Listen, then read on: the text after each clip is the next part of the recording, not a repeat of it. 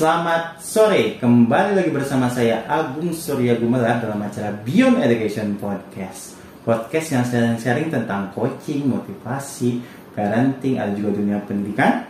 Dan kita juga tersedia di Spotify atau di mana sebut namanya eh, Radio Online Indonesia. Ada di Spotify juga, di Apple Podcast juga. Ya, oke, sore hari ini bersama dengan Pak Doni. Halo teman-teman semuanya, gimana Gung? Ada pertanyaan nih Pak. Apa nih? Masuk ini ya? Bapak sehat ya hari ini? Alhamdulillah, Nah, sehat banget. Ini ada pertanyaan masuk Pak Hmm. dari viewers namanya Pak Angga. Ya gimana tuh Pangga? Pak Angga ini menanyakan tentang anak saya sering bergaul dengan Hmm. anak ABK. Iya, Nah, tidak apa-apa. pastinya tidak apa-apa. Terus ada pertanyaan selanjutnya, eh, ada pengaruhnya tidak terhadap tumbuh kembang anak saya? Oke, Nah, jadi sepertinya ada Pak Angga ini ada kekhawatiran tentang anaknya yang sering bergaul dengan anak ABK, apakah berpengaruh pada eh, psikologisnya atau seperti apa? kalau menurut pengalaman saya, Insya Allah tidak akan ada pengaruhnya Gung. Hmm. Apalagi anak kita jadi meniru gitu perilaku mereka. Iya betul. Jadi di sini malahan saya menganjurkan kepada para orang tua, ayo perkenalkan anak-anak kita ini kepada anak-anak yang misalnya mereka memiliki kebutuhan khusus. Agar apa? Agar anak-anak kita ini memiliki wawasan dalam cara mereka berpikir melihat orang-orang di sekitarnya. Bahwa manusia ini diciptakan oleh Tuhan ini ya beragam dengan segala kelebihan maupun kekurangan mereka masing-masing. Kita jadi orang tua jangan sampai malahan membuat anak kita ini Hmm. Merasa tidak nyaman gitu kalau bergaul dengan anak-anak yang berbeda dengan dirinya. Iya, apalagi kadang-kadang menakut-nakuti atau Nah, itu. melarang gitu Benar, kan. Biasanya benar. gitu ya. Benar. Khawatir orang tua seperti itu. Iya, jadi terlalu ya mohon maaf ya, terlalu baik gitu. Kita sampai menakut-nakuti anak-anak kita, malah kita bilang nanti menular. nah, nah di sini kan akhirnya anak-anak kita ini malahan menutup dirinya gitu untuk menerima perbedaan. Apalagi kalau sampai anak-anak kita ini membuli gitu, teman-temannya yang memiliki ke- kebutuhan khusus gitu kan. Nah di sini kan akhirnya kita tidak menciptakan suasana yang nyaman gitu dalam lingkungan di mana anak-anak kita ini bergaul. Seharusnya orang tua ini bijak gitu dalam menyikapi hal ini. Dia bisa menjelaskan kepada anaknya. Memberi Ah, ilmu pengetahuan lah ya. Iya. Bahwa nak setiap anak itu sempurna. Tidak ada anak yang memiliki eh, 100% kekurangan tanpa diberikan kelebihan oleh Tuhan. Pasti setiap manusia itu memiliki kelebihan sekaligus kekurangannya. Nah, tetapi kita harus lebih fokus terhadap kelebihan kita. Misalnya kamu memiliki teman yang memiliki kebutuhan khusus. Ayo, nah tetap ajak mereka bergaul. Hargai mereka. Temani mereka. Jangan sampai kamu jauhi nah. Ya. Kita berikan pengertian kepada anak-anak kita. Agar apa? Agar anak-anak kita ini juga mau merangkul teman-temannya yang berbeda dengan dirinya. Jangan sampai kita malahan membuat anak kita ini jadi takut gitu untuk bergaul dengan orang-orang yang berbeda dengan dirinya. Dan di sinilah orang tua ini harus turun tangan langsung gitu dalam memberikan uh, pengajaran kepada anak-anaknya berkaitan dengan sosialisasi yang terjadi di dalam lingkungan di mana anak-anak kita ini berada. Iya. Karena kebanyakan kadang ya saya kan dulu di sekolah negeri ya Pak ya. Hmm. Ketika memang ada yang mohon maaf gitu ya, ada yang berkebutuhan khusus Hmm. atau jangan kan berkebutuhan khusus ya, yang mukanya jelek ya. Maksudnya umurnya jelek gitu ya. Nggak main fisik Iya nih. betul betul sih kayak yang kayak berkebutuhan khusus yang eh, ada nekrasi roda itu semua yang Yang arahnya ke arah bau bully. badannya. Dia arahnya tuh ke arah bully sih Iya. yang ejekan. Benar, benar. Terus ya gimana ya? Ya begitulah anak sekarang tuh. Coba deh gini Gung, misalnya kita memiliki anak yang berkebutuhan khusus gitu, Hmm. terus anak kita ini dibully oleh teman-temannya, bagaimana perasaan kita sebagai orang tuanya? Sakit hati loh. Pastinya sakit hati gitu. Kalau kita masih diberikan anak yang secara fisik gitu ya, Hmm. tidak memiliki misalnya kebutuhan khusus. Hmm. Ya kita harus syukuri, tapi cara kita mensyukurinya itu bukan dengan kita uh, tidak memberikan pengajaran kepada anak-anak kita Hmm. bahwa anak-anak yang berbeda dengan kamu itu berarti anak yang bermasalah. Hmm. Kita jangan sampai mengucapkan hal-hal Nah, seperti, itu. iya. Kalau sampai saja kita mengucapkan hal seperti itu, akhirnya anak kita mengamininya, Hmm. nah ini jadi masalah gitu.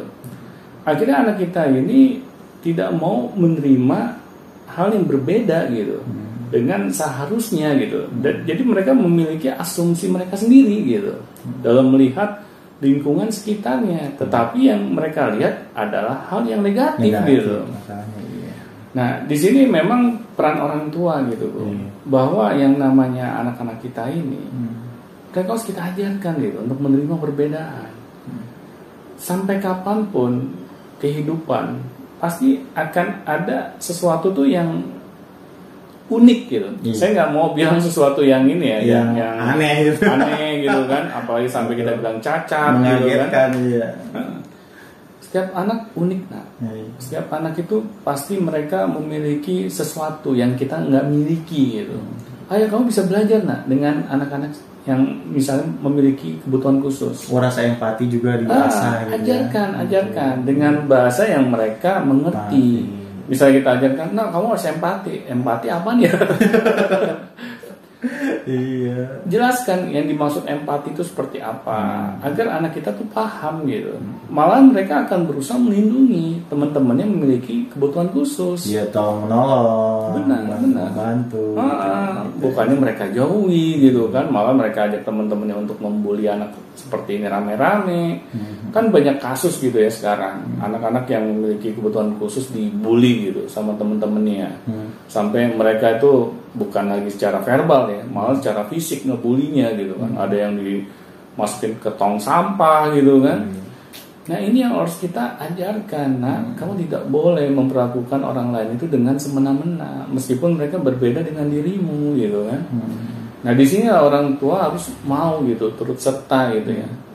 Jangan sampai orang tua ini ya dia ya mohon maaf ya dia istilahnya tidak mau terjun langsung, dia melihat sesuatu yang misalnya aneh menurut dia, terus dia langsung menganggap hal itu negatif gitu kan. Iya, berbahaya gitu. Ah, kadang kan orang tua ya karena kita keterbatasan ilmu gitu ya. Iya, kekhawatiran tinggi. Ah, akhirnya kita tidak bersikap bijak gitu. Iya. Kita hanya senangnya berasumsi yang menurut kita saja benar gitu. Tetapi kita tidak mau mencari tahu, ya. Kita tidak mau belajar gitu dengan hal-hal yang berbeda ini. Akhirnya ya sudah, anak-anak kita lah yang jadi korbannya gitu. Makanya saya selalu bilang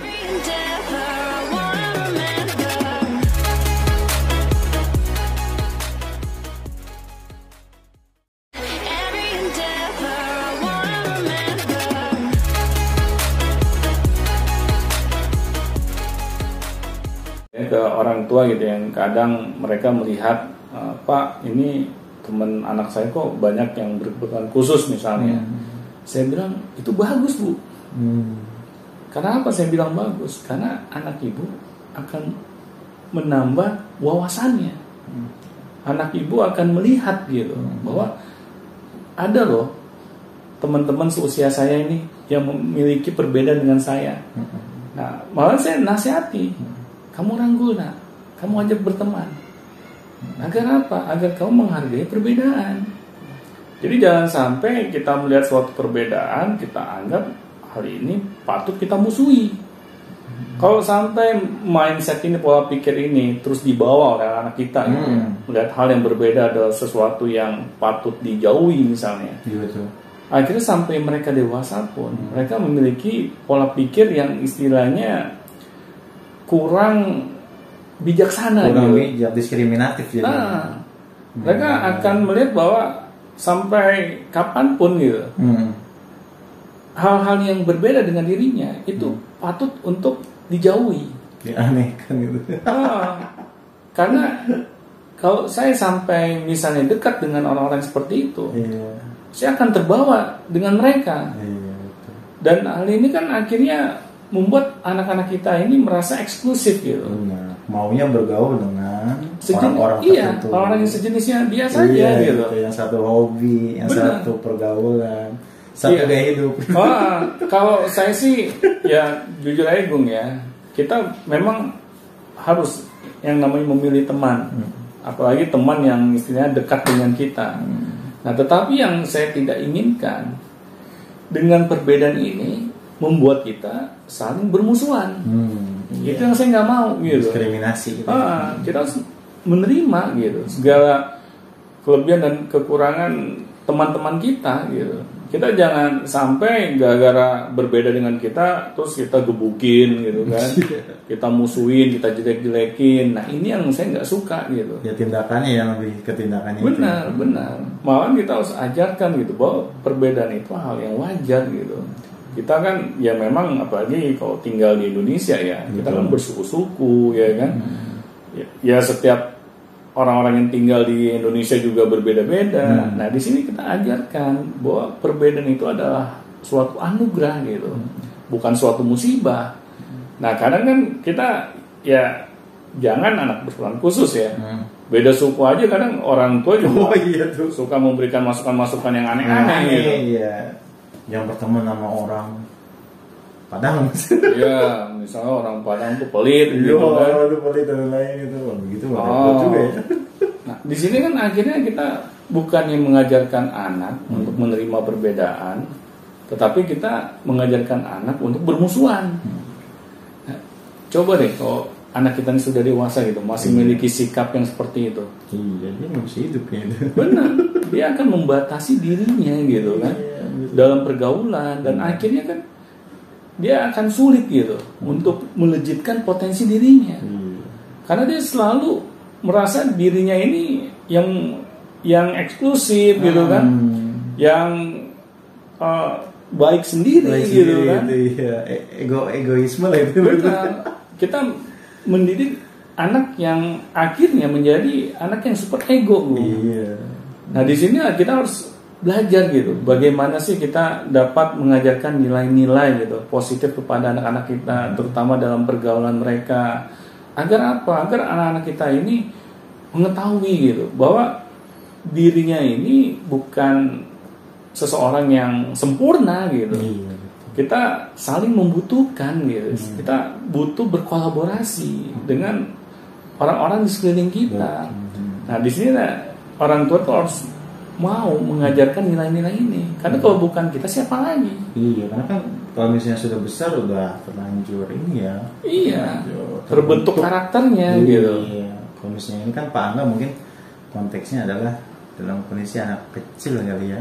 Iya Nah, benar. karena dia bilang kan bermain dengan anak ABK. Iya. Ya, makanya jadi tidak masalah kalau misalnya dari kecil juga kita Enggak, enggak ada masalah. ajarkan anak atau misalnya mengenalkan anak dengan anak ABK dengan itu Iya. tidak ada masalah sebenarnya. Benar. Hmm. Malahan kita sebagai orang tua itu harus mengajari anak bahwa, nah, ayo kamu rangkul mereka, Hmm. ajak mereka bermain. Iya itu ya. Mereka juga bagian dari kita. Ya, mereka itu tidak perlu kamu misalnya jauhi, apalagi kamu musuhi. Gitu. Ayo nak, ajak bermain nak. Kita kan senang kalau misalnya punya banyak teman.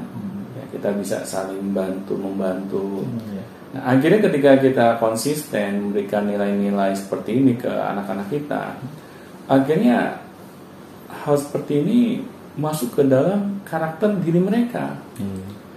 Tetapi kalau kita selalu beranggapan gitu bahwa hal-hal yang berbeda itu adalah masalah, Hmm. akhirnya sudah sampai kapan pun ini masalah gitu. Nah, oleh karena itu, eh, wahai Pak Angga ya, Para, para orang tua sebelum. Eh, para orang. Ya, karena pertanyaan dari beliau. Iya betul. Makanya saya harus menghormati beliau kan. Iya betul. Ayo Pak, jangan khawatir gitu. Misalnya anak kita bergaul dengan anak-anak yang berkebutuhan khusus. Karena ini bukan penyakit menular gitu. Malah kita harus menularkan kepada anak-anak kita. Ayo, tumbuhkan rasa tenggang rasa, Iya. rasa saling tolong menolong, rasa untuk saling melindungi. hal-hal ini yang perlu kita ajarkan kepada anak kita agar anak-anak kita ini ketika mereka dewasanya kelak terbentuk karakter yang baik. Kasih. Dan orang tua pun harus terus support kan. Ya, Terus dampingi support terus, konsisten dalam mendampingi mereka. Oke, terima kasih Pak Dodi. Sama-sama. Dan jangan lupa bila ada pertanyaan lagi silahkan langsung tanyakan saja di bawah ada link deskripsi, ada WA juga, ada Telegram juga, dan ada juga Gmail untuk menanyakan hal-hal apa pun tentang episode ini, episode mana pun atau apa yang anda sedang kendalakan. Ya. Terima kasih. Sampai jumpa di Education selanjutnya. Sampai jumpa teman-teman.